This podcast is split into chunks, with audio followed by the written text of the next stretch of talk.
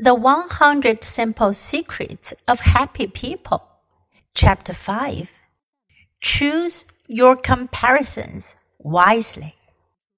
Many of our feelings of satisfaction or dissatisfaction have their roots in how we compare ourselves to others. When we compare ourselves to those who have more, we feel bad. When we compare ourselves to those who have less, we feel grateful.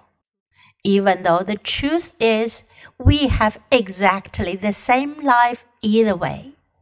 Our feelings about our life can vary tremendously based on who we compare ourselves with.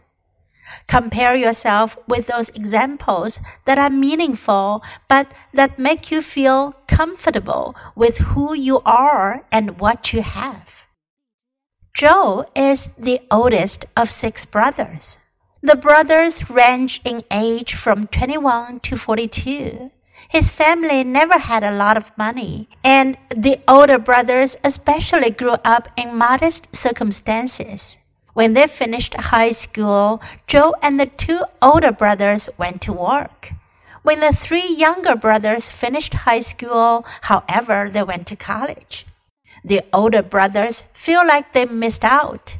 Since financial aid wasn't as plentiful, they really didn't have a chance to get more education. If they compare themselves to their younger brothers, Joe and the older brothers may feel disappointment and jealousy. They may ask, why did they get opportunities I did not?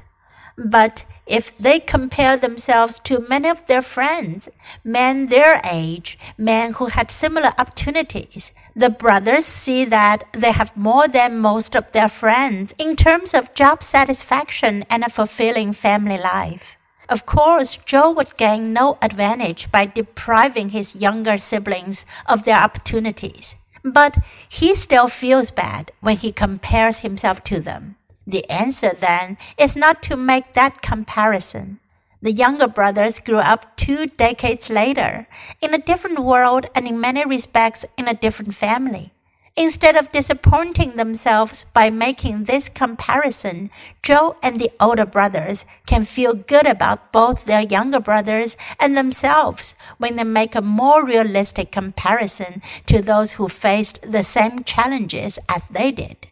A large group of students was given a word puzzle to solve. Researchers compared the satisfaction of students who finished the puzzle quickly or more slowly. Students who finished the puzzle quickly and compelled themselves with the very fastest students came away feeling dissatisfied with themselves. Students who finished the puzzle more slowly but compelled themselves with the slowest students came away feeling quite satisfied with themselves and tended to ignore the presence of the quick finishing students.